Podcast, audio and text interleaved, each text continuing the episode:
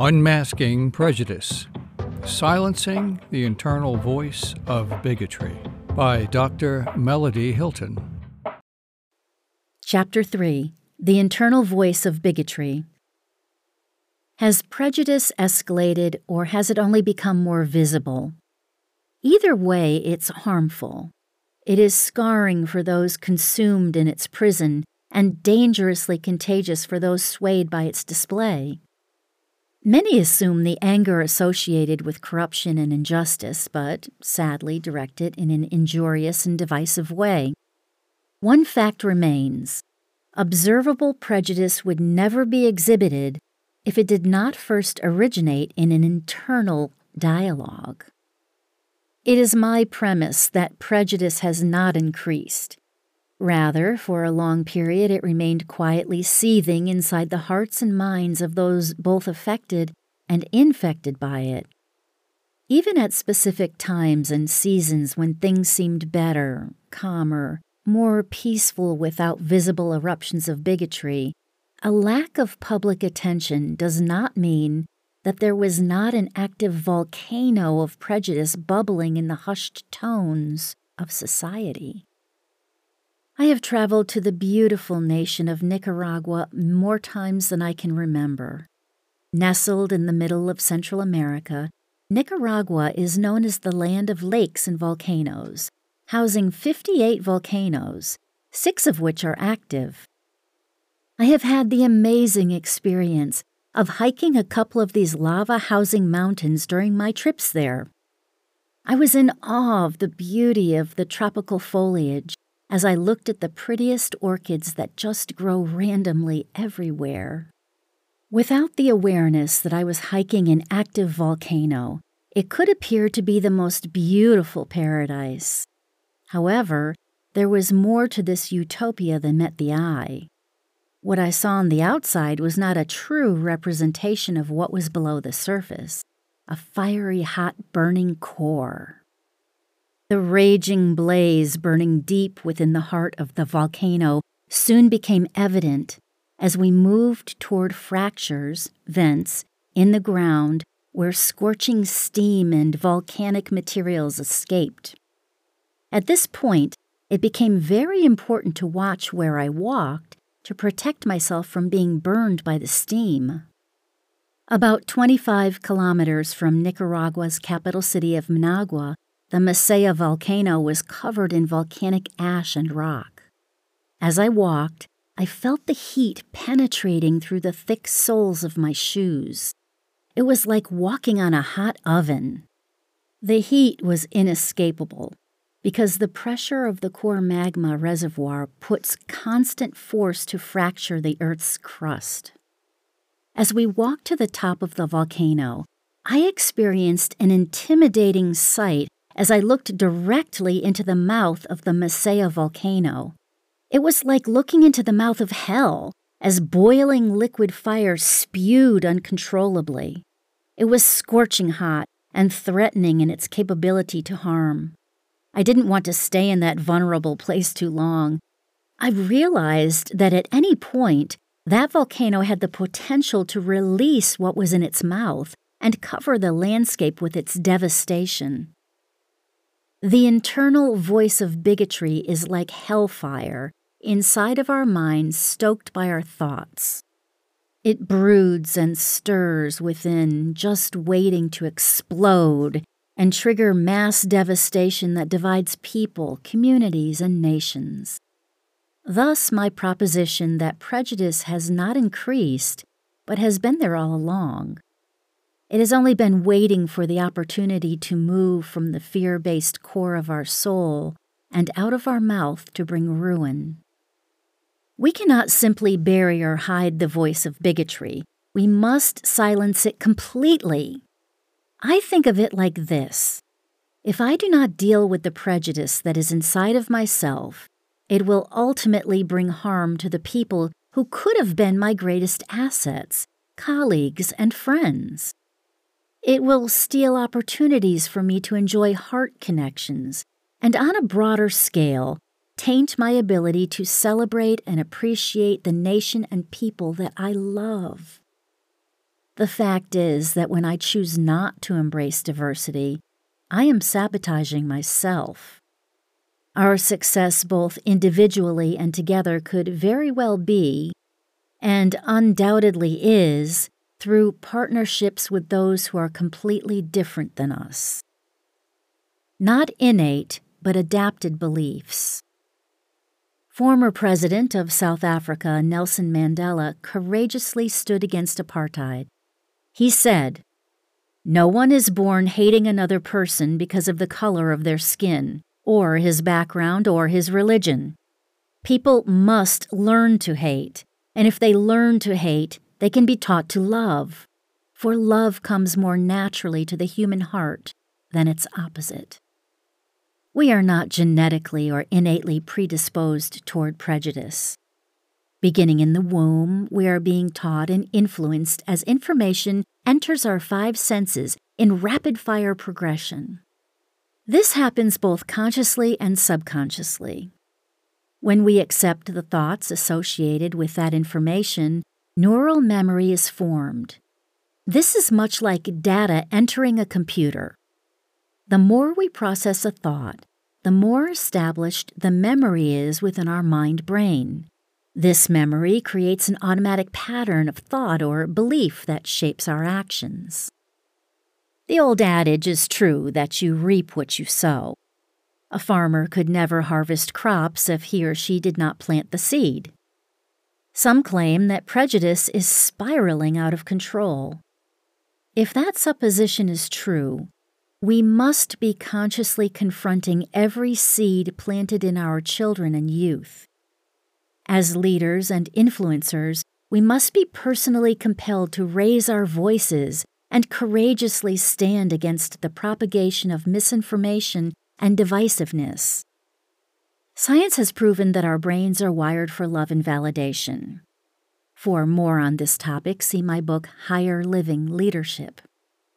All we have to do is observe a small child and witness the value they place upon trusted relationships. They have a core need to be loved, and they display that love to others, especially other children, without fear. Little human beings have no race, gender, religious, or political bias. They do not care if a person is rich or poor, young or old, highly educated or intellectually challenged. They do, however, have an innate ability to know if they are safe and loved. Seeds of bias and prejudice begin to limit a child's independent creative thinking. Stereotypes become their fear based knee jerk reaction. Dr. John Leaf, a specialist in neurophysiology, says Complex brain circuits are correlated with prejudice and stereotyping. Prejudicial behavior is based on multiple inputs a rapid amygdala fear response, higher level, slower emotional responses, and conceptual cognitive responses. All of these are trained mostly by unconscious social suggestions. One day, my oldest grandson was visiting at our house. He has always been an affectionate child and loves to watch movies with his mem and pap. That day, we cuddled up in our recliners to watch a true story called Woodlawn this movie is set in the early 1970s in Birmingham, Alabama. It depicts a talented young black football player who is required to face the intense racial tensions and confront the culturally acceptable division and prejudice around him. At nine years old, my grandson had never been exposed to blatant racial prejudice. His whole life, he had been positively influenced by loving and trusted individuals of various races. The thoughts of inequality or bias due to race had never crossed his mind because those seeds were never planted there. As the movie began to unfold, he shockingly inquired why these black football players were treated so badly. I shared with him the truth that there were, and still are, narrow minded, prejudiced people in the world. He became quite upset, and with great emotion he said repeatedly, That is wrong! No one should be treated unfairly. I agreed with him and used this as an opportunity to tell him how to respond to anyone who would speak with bigotry. He became increasingly emotional and absorbed in this true story as the movie continued. At one point, he looked at me and with anger said, a bad word he was taught not to say about anyone stupid. That is just stupid. That is just stupid.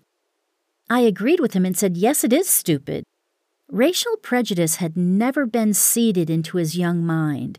Therefore, he saw it for what it was and is stupid. He was also angry. The emotions of anger take place when we feel devalued or shamed. We also feel anger when our convictions are violated. Often we blame anger for behavior. However, the problem is not the emotions of anger, but rather our response to it. That moment was the appropriate time to teach my grandson how to respond to the anger he felt in order to be a voice of justice in a productive way. Culture has the potential to subconsciously coach us into accepting ways of thinking that are counterproductive for success, healthy relationships, teamwork, and leadership. My book, Higher Living Leadership, explains Culture is a reproducible system of beliefs that shape the actions of individuals. It communicates to others what are and are not acceptable beliefs and actions. Culture tells you what is right or wrong and what you must do to fit in. We learn our culture through instruction and observed behavior. Most would agree that we live in a global culture where there is a widespread epidemic of mistrust. Decisions are often stress filled and fear driven, and the most common mentalities are self serving and self gratifying. At the same time, there is a remnant of emerging and established leaders who combat this epidemic by serving as catalysts for positive change in their realms of influence. My husband and I live in rural Pennsylvania. We moved from the Midwest to a small white German community in 1982. At that time, the area was singularly cultured with no ethnic diversity to be found, nor was it welcomed. I am of German descent, and my husband's heritage is English, Scottish, and Irish. We're both as white as white gets, and even we, because we were not born here, were not welcomed. We were told, You'll never be accepted here, so you might as well leave. My husband grew up in Kansas City, Missouri's inner city, and we met in the D.C. metro area. Both of us have always loved diversity, and we weren't thrilled to have found ourselves in the midst of the monotone countryside, because we too were outsiders, not welcomed by the locals. We would often head to the city for a reprieve from small town thinking. Nevertheless, we knew it was where we were supposed to be. Rather than leaving and instead of conforming, we purposed to confront prejudice head on in every way possible. We welcomed our friends of other races to come. As a woman, I caused an uproar by taking on roles traditionally reserved for men. Even though the culture said that we didn't belong, we made it our home and we were determined to set a countercultural precedent. Today, many years later, the social and racial terrain is vastly different in a beautiful way. The area is welcoming and safe. While small thinking remains among the few, as with anywhere, their voices fall on deaf ears to the majority. Our children grew up here, and now our grandchildren are being raised here as well. They enjoy our picturesque little community. Our home rests on seven beautiful acres of land. As much as I love it, I recognize that the bigger the acreage, the more labor intensive it is to manage. I found that it is easier to uproot a maple tree seedling than it is to remove a matured tree after 20, 30, or 40 years. At our home, we had a huge, ugly tree at the base of our driveway. It was very much alive, but I hated that tree. It was so big, towering more than 40 feet high. I was faced with two choices I could have my husband risk life and limb to cut it down or pay a large amount of money to hire a professional. I chose to pay the financial price because of love for my husband. A human being holds much greater value than an ugly seed that grew out of control. It took four men with all their fancy machinery four hours to cut down that tree. It would have been better if that seedling had never taken root. As leaders, we must manage our internal world with greater fervor. We must shoulder the responsibility to avoid seeding a generation with our painful experiences, fear based assumptions, and prejudicial mindsets. This is not difficult to do if we first pay the price to silence our own internal narrative of prejudice, as slight as it may be.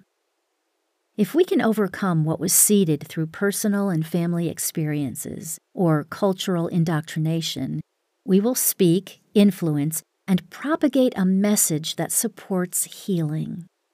We don't have to hide our experiences. We can, however, communicate them with a message that will empower people to be free from mindsets that are destructive to their personal and professional success. We can communicate information without imposing a set of stereotypical beliefs. We can communicate the pain of our past from a position of powerful, purpose filled choices. When we can confront the internal voice of bigotry through self awareness, accurate information, and empathetic and honest communication, we can dismantle what divides us, build bridges that cross every prejudicial gap, and heal the wounded heart. Challenges are a part of life. They authenticate courage and build confidence as we journey through all opposition, whether internal or external. However, fear based memory will not flourish in the mind of the brave. Instead of stereotyping groups of people, we can look for opportunities to find the good in our fellow man. We can model the way of intrinsic power by making healthy, peace driven decisions and channeling our reactions to negative world events into powerful and solution driven responses. This is not the time in history where passive and silent bias remains acceptable or justified in our thoughts or attitudes. Rather than quietly avoiding or suppressing prejudicial lava once more, awaiting a repeated eruption, let us be the ones who change the narrative by bringing healing to hearts and lands.